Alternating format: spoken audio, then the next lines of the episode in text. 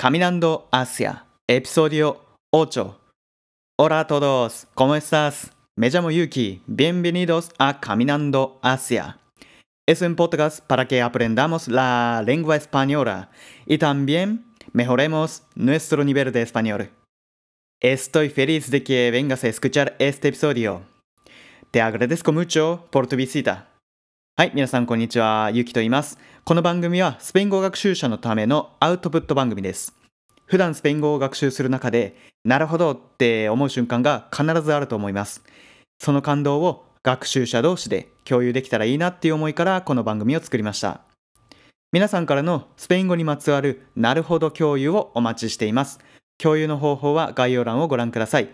はい、それでは今日のフレーズに参りましょう。えー今日は上下関係のうちの特に下にまつわる、え単語を見ていきます。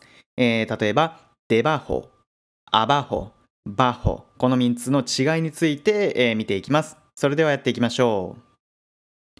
はい、では早速、えー今日の、えー学ぶ3つの単語ですけれども、デバホ、アバホ、バホ、えーこの3つですね。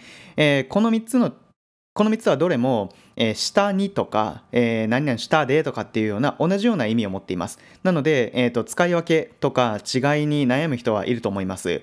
なので今日はそこの辺を、えー整理したので、えーちょっとここで勉強していただければなと思います。まず、えーデバーホとアバホなんですけども、これは2つとも副詞です。で、えーバーホに関しては前置詞なので、まず1つ目としては品詞に違いがあるということですね。で、前置詞って何かっていうと、えーその後ろに名詞を必ず通ります。なので、バーホの後には必ず名詞が来るということですね。で、えーとデバッホとアバッホに関しては副詞なので、名詞以外の動詞、形容詞、えー副詞、えーもしくは文そのものを、えー修飾する働きがあります。なので、まず一つ目としては品詞に違いがあるよというところをまず押さえましょう。デバッホとアバッホは副詞、えーバッホは前置詞ってことですね。はい、それでは、えー一つずつ整理しながら見ていきましょう。えーまず、アバホとデバホなんですけども、えーこの違いは何かっていうとこなんですよ。えー次の例文ちょっと聞いてみてください。Mis padres duermen abajo.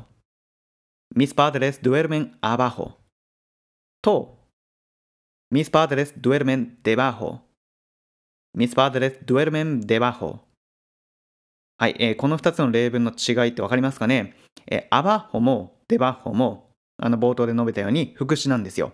えーと意味としては下にとか下で下へっていう意味を持ってますどちらも。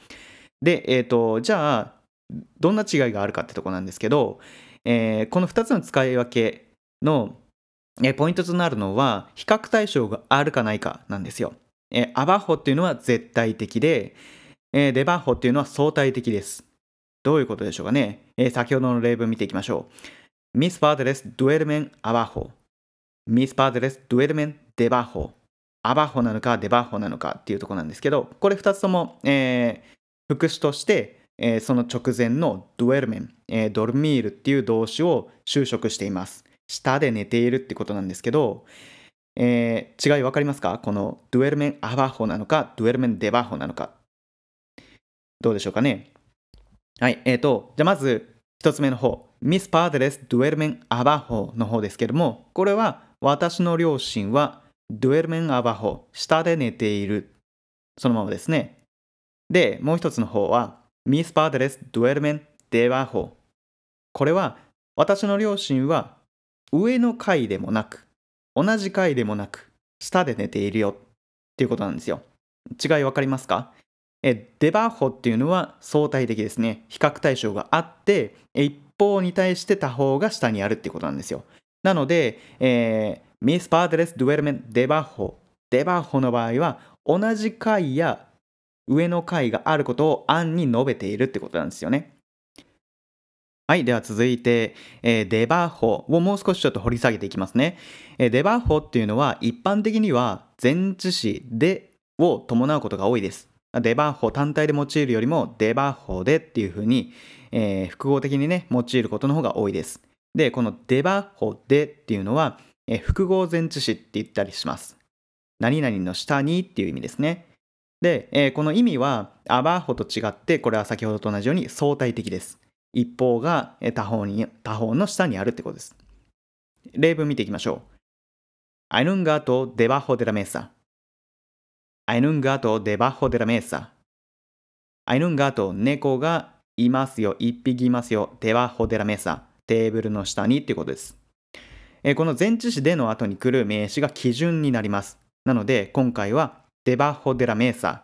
la mesa。テーブルですね。テーブルが基準となって、その下に hay un gato。猫猫が一匹いますよってことです。なので、えーと、これはテーブルと猫の上下関係を表してるんですけど、もうこの時点で相対的ですよね。一方一方に対して他方が下にあるっていうふうに比較をしているので、えー、これは相対的で言います。だから、えー、アイヌンガとアバホ、ラメーサとかっていうふうな使い方はできません。はい。では続いて、えー、の例文いきましょうか。Pasamos en barco por debajo del puente. Pasamos en barco por debajo del puente. Pasamos en barco、えー、私たちは船で通りました。えー、por debajo del puente、えー、橋の下を通りましたってことですね。まあ、このように、まあ、複複合前置詞のデバホデっていうのは、まあ、他の前置詞のポールとかデとかを前につけることができます。まあ、今回だったら、ポールデバホデっていうことですね。はい。では最後に、バーホを見ていきます。バーホ。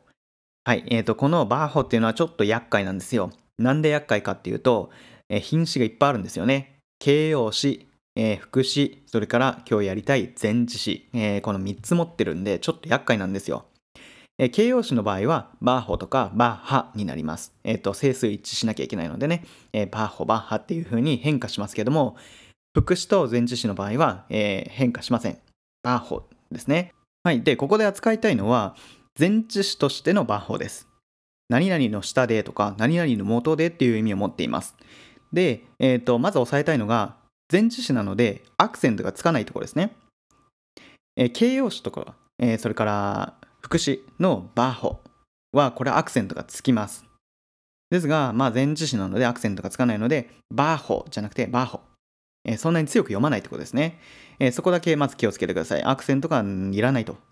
で、えっ、ー、と、意味としては、デバホで先ほど出てきた複合前置詞のデバホでと同じ意味なんですけど、えー、バッホの方が文語的です。文語的。えー、あんまり喋り言葉では出てこない。書き言葉で出てくるってことです。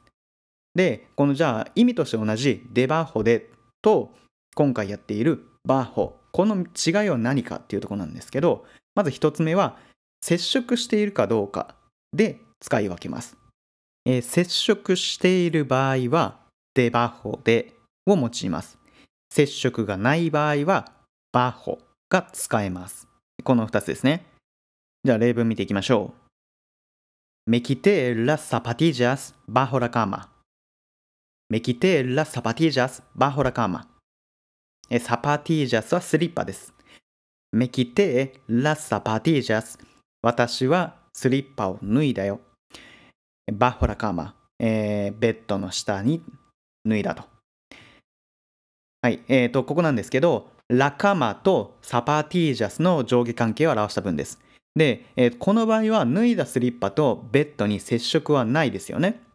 えー、ないと考えられるので、ここはバッホが使えます。じゃあそれに対して次の例文どうでしょうか？Debería colocar posavasos debajo de los vasos con bebidas frías, porque el sudor de los vasos moja la mesa donde están los vasos. Debería colocar posavasos debajo de los vasos con bebidas frías, porque el sudor de los vasos moja la mesa donde están los vasos. Debería colocar posavasos、えー、コースターを置いた方がいいだろう、置くべきだろう。debajo de los vasos con bebidas frías 冷たい飲み物が入ったコップの下にっていうことですね。で、後半の文は、まあ、なぜなら水滴で、えー、テーブルの上が濡れちゃうからってことです。で、えー、ここなんですけど、えー、前半の部分が対象部分ですね。ポサバーソスと、えー、ロスバーソスコンベビーラスフリーアス。まあ、コップとコースターの上下関係を表した、えー、文なんですけど、この場合って、えー、コップとコースターって接触してますよね。えー、コップが浮いてるなんてことはありえないので、接触していると考えられます。なので、この場合はデバホデが使われます。まあ、このように、えデバホでとバホの違い、使い分けの違いですけれども、え接触があるかどうかで使い分けます。はい、それでは最後にもう一つ、バッホの使い方を紹介して終わりたいと思います。えー、バッホは比喩的に使われることもあります。比喩的ですね。どういうことでしょうか？例文見ていきます。Me gusta dar un paseo bajo la lluvia. Me gusta dar un paseo bajo la lluvia. Me gusta dar un paseo. 私は散歩するのが好きですと。bajo la lluvia. 雨の元で雨の中散歩するのが好きですということですね。で、えー、ここなんですけど、このバッホは、まあ、上下関係を表しているっていうよりも、まあ、ある状況下でっていうような意味を含み持っています。えー、具体的に上下を表しているわけではないということですね。えー、このあたりが比喩的だということです。え、もう一つ例文見ていきましょう。Estamos a 5 grados bajo cero. Estamos a 5 grados bajo cero. 気温はマイナス5度ですという意味の文ですね。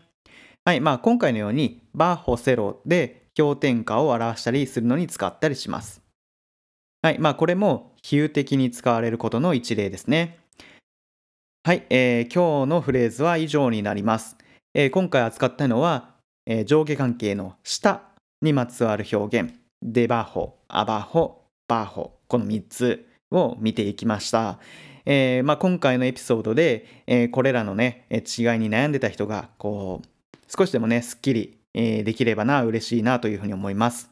はい、皆さんが日々の学習で深めたものをこの番組でもぜひ共有してみてください。何でもいいです。単語がこういう意味だったでもいいですし、えこういうふうな文法を初めて知りましたでも何でもいいと思います。えー、ぜひお便りお待ちしてます。Bueno, gracias por escucharme hasta aquí. Espero que te hayas gustado este episodio y también lo vuelvas a escuchar de nuevo si te interesa. Que tengas buen día. Hasta la próxima. Bye bye.